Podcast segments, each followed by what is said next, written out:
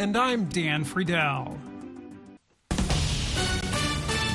This is VOA News. In Washington, I'm Jeff Custer. U.S. officials told the Associated Press Saturday Israel has basically signed on to a Gaza ceasefire deal, and the onus is now on Hamas to agree to the terms. The two sides have reportedly been negotiating through mediators in Cairo and are scheduled to resume Sunday.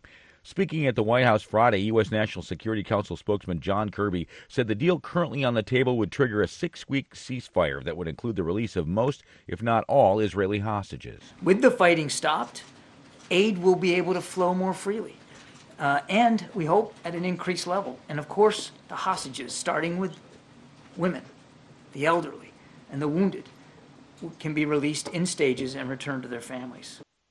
U.S. officials on Saturday also confirmed three U.S. Air Force cargo planes dropped 66 bundles containing about 38,000 meals into Gaza.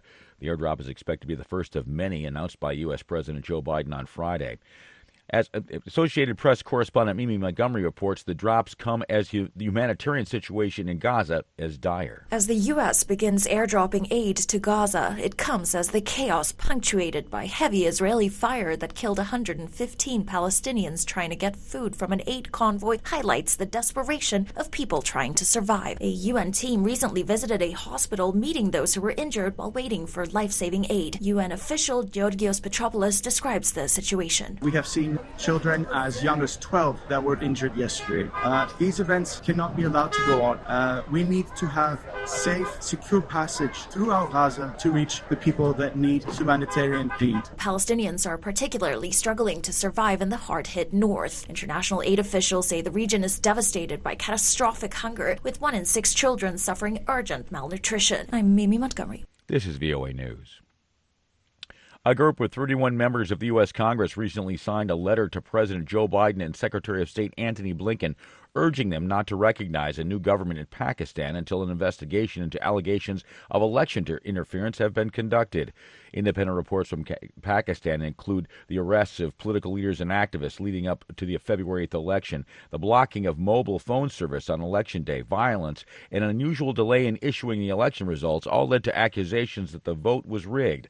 Author of the letter, U.S. Texas Democratic Congressman Greg Casar, spoke with VOA's Urdu service and insisted the action is not about meddling in Pakistan's politics, but about human rights. The United States sends significant military aid to Pakistan and to other countries.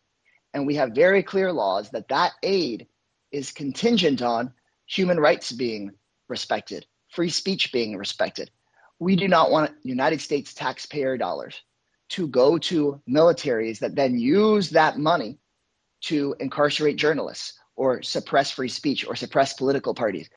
The U.S. presidential election season continues Saturday with Republicans choosing delegates in several states. AP correspondent Julie Walker reports. More delegates are up for grabs Saturday as former President Trump looks to get closer to clinching the Republican nomination, and former two time South Carolina Governor Nikki Haley seeks her first win.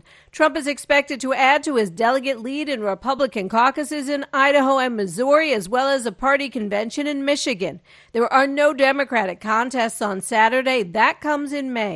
On Sunday, the GOP caucuses in Washington, D.C., and then comes Super Tuesday, the largest day of voting of the year outside of the November election. Trump is on track to lock up the nomination days later. I'm Julie Walker.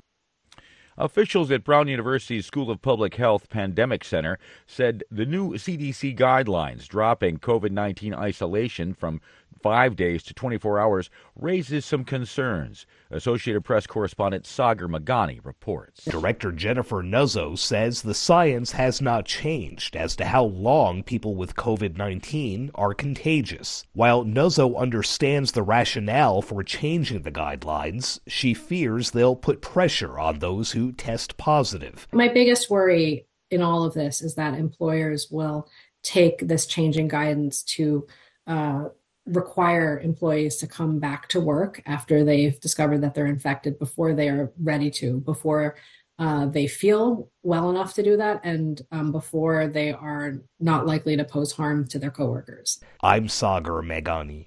In Washington, I'm Jeff Custer. This is VOA News.